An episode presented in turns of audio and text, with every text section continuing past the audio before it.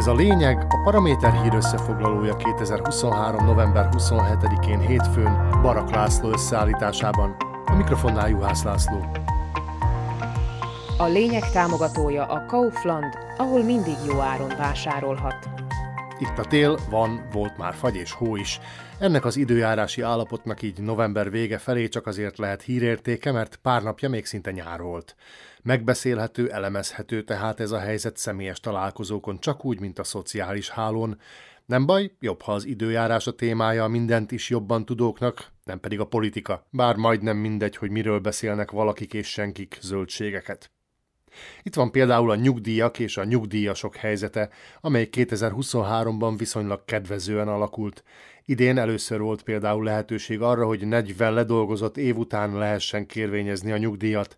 A magas infláció miatt pedig ebben az évben kétszer is valorizálták a nyugdíjakat, plusz jött még a 13. nyugdíj, valamint a 300 eurós karácsonyi kiegészítés. Mindez hozzájárult ahhoz, hogy jelentősen emelkedett, konkrétan rekordot döntött azoknak a száma, akik a korkedvezményes nyugdíj mellett döntenek.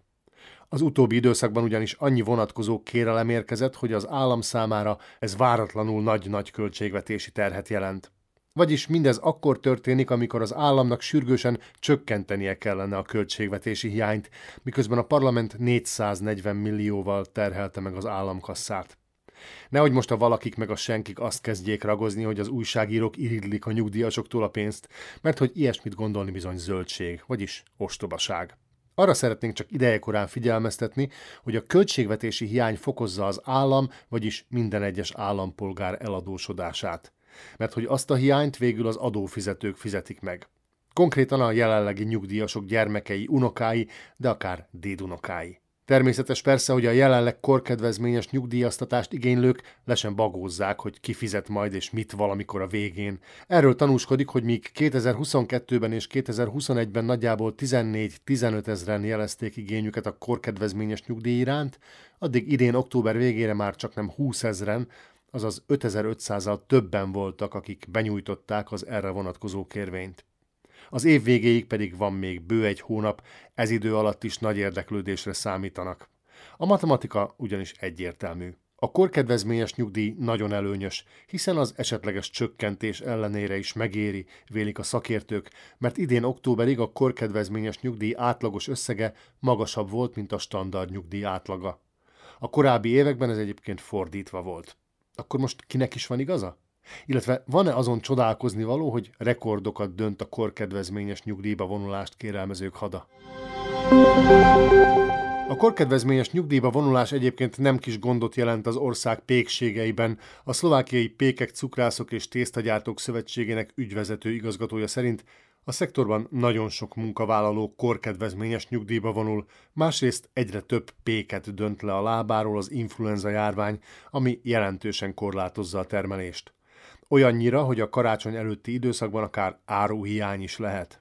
Szóval vigyázat, hiába lesz bőven pénz a nyugdíjasoknál is, a pékségek működésének alapvető veszélye esetén kizárólag alapterméket állíthatnak majd elő. Vagyis karácsony ide vagy oda, a péksütemények, édességek széles választéka helyett elsősorban csak kenyeret süthetnek. Na mindegy, majd meglátjuk, mi lesz ebből. Mákos beigli helyett legfeljebb veszünk fájdalom- és lázcsillapítókat, meg vitaminokat, ha hamarosan Szlovákiában is bevezetik azt, ami külföldön már megszokott. Tehát, hogy már nem csak gyógyszertárakban vásárolhatunk majd bizonyos gyógyszereket. Egyes országokban egyébként, például az Egyesült Államokban, Finnországban, Dániában, Nagy-Britanniában, de már Csehországban is van erre lehetőség. Mármint, hogy akár élelmiszerüzletekben vagy benzinkutakon is vásárolhassanak az emberek bizonyos gyógyszertermékeket. A szlovákiai kereskedők is igyekeznek meghonosítani ezt a trendet. Többek közt a DM és a Dr. Max drogéria is kacérkodik a gondolattal, hogy a drogériai termékek mellett gyógyszerek is megtalálhatók legyenek a polcaikon. Feltéve, ha bizonyos előírások mellett a gyógyszertárak elutasító álláspontjával is hajlandóak lesznek megbirkózni. Ugye, mintha politikán kívül is lenne élet, illetve gond akárhány és akármilyen. Bár azt jó lesz megjegyezni, hogy valamennyi társadalmi gond eredője politika függő. A nyugdíjazástól kezdve a mindennapi kenyéren át a gyógyszereinkig, a bűnüldözésig, a biztonságunkig bezárólag. Vagyis nem mindegy, kik azok, akik döntéshelyzetben vannak. ahogy az sem mindegy, mit csinálnak a pénzükért.